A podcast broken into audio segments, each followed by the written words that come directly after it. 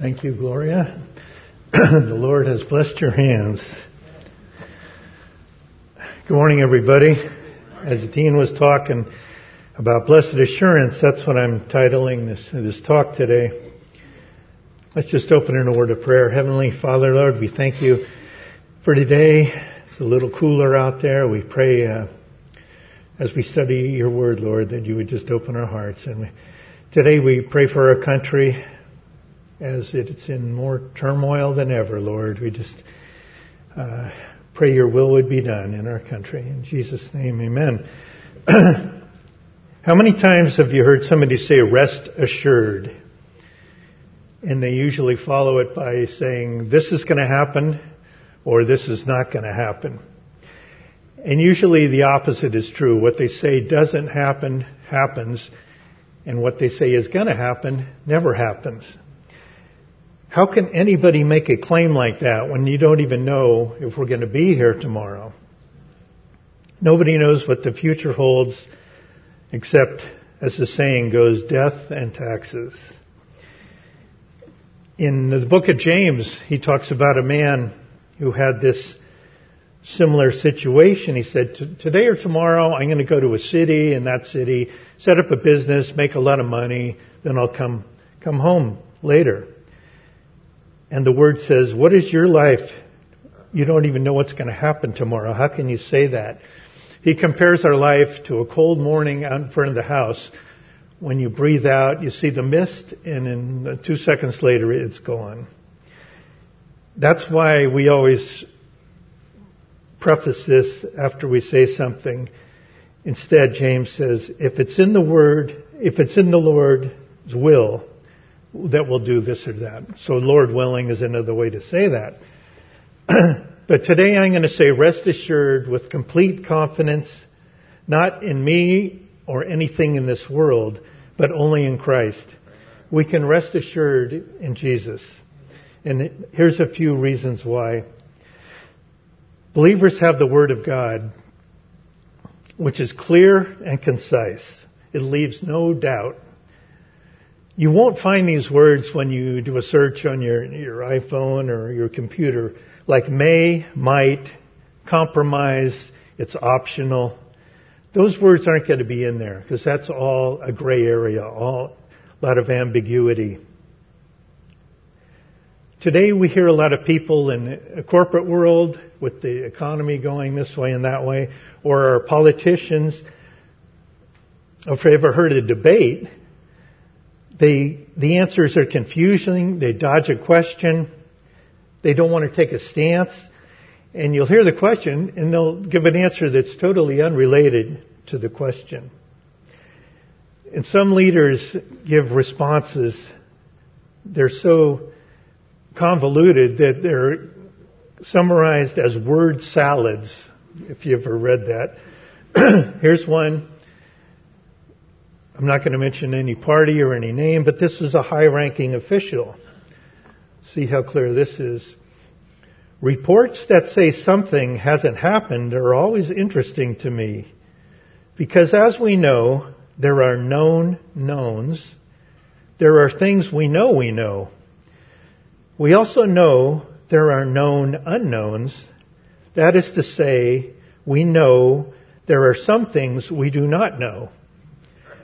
But there are also unknowns, unknown unknowns. The ones we don't know, we don't know. you imagine John 3:16 saying that's how you get saved? I mean, you wouldn't have a chance. So that is clear as mud. There was a study called Upon Further Review, and it looked at 10 recent presidents. They could have picked probably all of them mix of both parties. They made major promises to the American people. Two thirds were broken, a few compromises were made, and less than a quarter of the promises were kept. And that's no surprise. We all know a lot of those people in those positions talk like that. Compare that to the Word, the Word of truth. In Romans 10, 9 and 10, it says, if you declare with your mouth Jesus is Lord and believe in your heart that God raised him from the dead, you will be saved. For it is with your heart that you believe and are justified, and it is with your mouth that you profess your faith and are saved. In this immoral, spiraling out of control world that we live in, these words are so comforting for those who know Christ as their personal Savior. Mr. Ironside said of these verses, used of God through the centuries to bring assurance to thousands of souls. He died in 1951. I think it was 71 years ago. Yet those words are just as relevant today as they were then. They'll be relevant until he comes again. It said will be saved, not might, not possibly, not depends, and not maybe. There's no maybes in Scripture. And of course, when we're saved, we shouldn't just cut it off there. He should become the Lord of our lives. Jesus wants all people to be saved. So that's why the process is not tricky, complicated, or confusing. It's written so a young child, when they can understand things, can get saved. There's no ambiguity in that verse. And the door is still open today for anybody who hasn't made that decision to make it. And we want to not just be saved, but live our new life in Him as well. He is to be Lord of all. Like I said, rest assured you won't read that in the NIV or the NASB or any of that. But what does appear in the King James Version is uh, verily, verily. I remember growing up in San Francisco at Parkside Gospel Chapel, and all the speakers used the King James. And in those days, the same speakers that spoke at our church in San Francisco spoke many times here. Carl Knott, Bill McDonald, Roland Hill, Mr. Cuneo, all King James, and Hilton and Rajiv use King James as well. And the word in California is the same as Sri Lanka. It's the same in Spain that Carl uses. Um, Spain and same in Ireland, where Hilton uses. It's worldwide, understandable by all. It doesn't change based on your geography.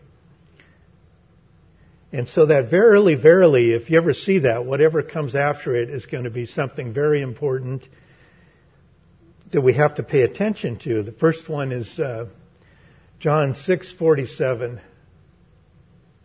Verily, verily, I say unto you, he that believeth on me hath everlasting life. Similar to the verse in Romans, very clear. There's nothing to dispute, no debate. And Jesus said that with certainty. What an assurance that is. When he says it, it's not like any human saying it. We can believe him. It's clear to anyone who is willing to accept it if they want.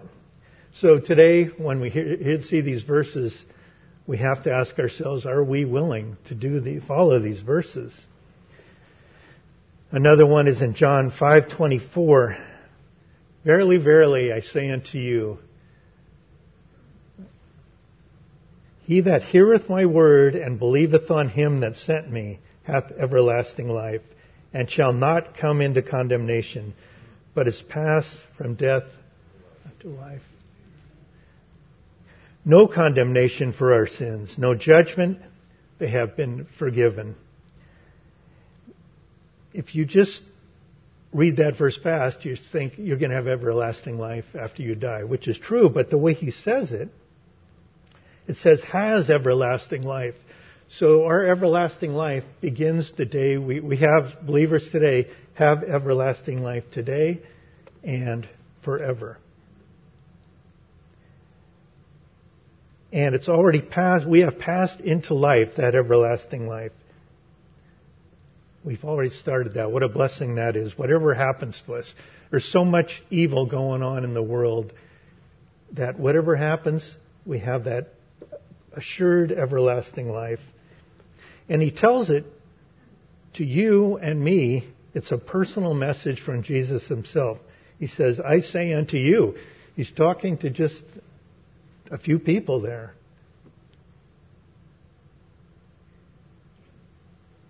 There's no doubt in these verses. The enemy, the father of lies, will always try to get us to doubt his word. If we doubt any of it, that means we basically doubt the whole thing because it's all true. He won in the Garden of Eden when he got Eve to doubt God, tricked, tricked her, who in turn got her husband to buy into that. And they both ate the forbidden fruit and sin was brought into the world and shame. He tried to tempt Jesus in the wilderness, tried to get him to doubt it, but failed. Jesus has no doubt and cannot sin. When he makes a promise, that's when we can rest assured that it will happen. We hear as much in Job 36:4. Be assured that my words are not false. One who has perfect knowledge is with you. We can rest assured with that. Why can we, why can we rest assured like that? It's because he knows the future and our outcomes. What's going to happen to each one of us. All our decisions, we haven't made them yet. He's going to know the decision we made, be it in his will or not. And that's why it's called blessed assurance. This is not a, a corporate CEO assurance or a politician. It's blessed assurance from God Himself. And that's why we can sing and believe that song. Blessed assurance, Jesus is mine. Oh, what a foretaste of glory divine. Heir of salvation, purchase of God, born of His Spirit, washed in His blood. It's not the assurance from a person, but the assurance from God. And Dina spoke of her many times. It was written by Fanny Crosby, who, as we know, was blind. What faith she had. She said, It seemed in- intended by the blessed providence of God that I should be blind all my life. And I thank Him for that dispensation. If perfect early sight were offered me tomorrow, I would not accept it. I might not have sung hymns to the praise of God if I had been distracted by the beautiful and interesting things about me. That's pretty amazing. she also said, When I get to heaven, the first face that shall ever gladden my sight will be that of my Savior. That's, that's great. There's a passage in Titus that talks about the blessed hope, that glory divine. How do we get that? It's by the grace of God that we have this blessed hope. To who is this offered? It's offered to all people. What's the benefits of this? The benefits of accepting this offer are endless. And why did he do this? Because Jesus loved his creation so much that he gave himself for us, uh, his people, to redeem us. And the verses I'm talking about are in Titus 2, 11 to 14. For the grace of God that appeared, that offers salvation to all people, it teaches us to say no to ungodliness and worldly passions, and to live self-controlled, upright, and godly lives. In this present age, while we wait for the blessed hope, the appearing of the glory of our great God and Savior, Jesus Christ, who gave himself for us to redeem us from all wickedness and to purify for him a people that are his very own, eager to do what is good. And we have this blessed assurance because he is faithful. Getting saved is not a gamble, it's a sure thing. Psalm 33 says, He is faithful in all He does. But putting off getting saved, and we've all, many have been through this, that is high risk behavior. Some people say, well, and we've heard them all the reasons. I want to wait till I get married, have kids, uh, get this new job. Uh,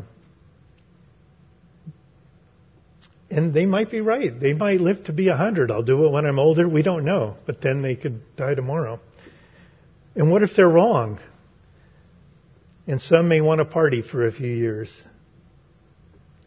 But as the word says, today is the day of salvation. Tomorrow might not come. little history here.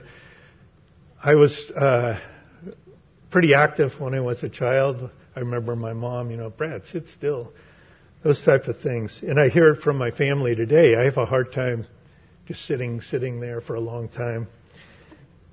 I have this thing that I was discovered. We were doing a, uh, a test for the police department, and I was on a, a treadmill, and the guy watching the EKG called the other doctors over, and look at this, look at this guy here.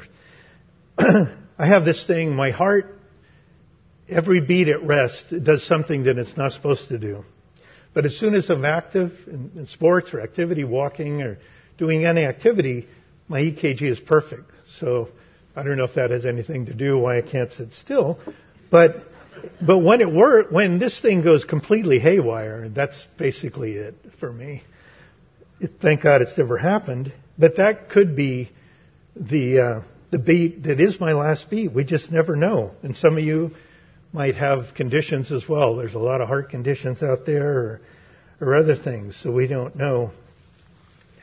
and there's another assurance in the word, not the blessed assurance but it's the assurance that those who do not choose Christ will spend an eternity without Christ. I didn't print those verses, but we all know a bunch of them. So if we don't make that decision, we have an eternity without Christ. And He doesn't want anybody to choose that option, that life, because He loves us all and died for all of us. And here is the life He wants us to have and how we get it, and this is the path. In John 14:6 it says, "I am the way, the truth, and the life. No one comes to the Father except through me." Amen.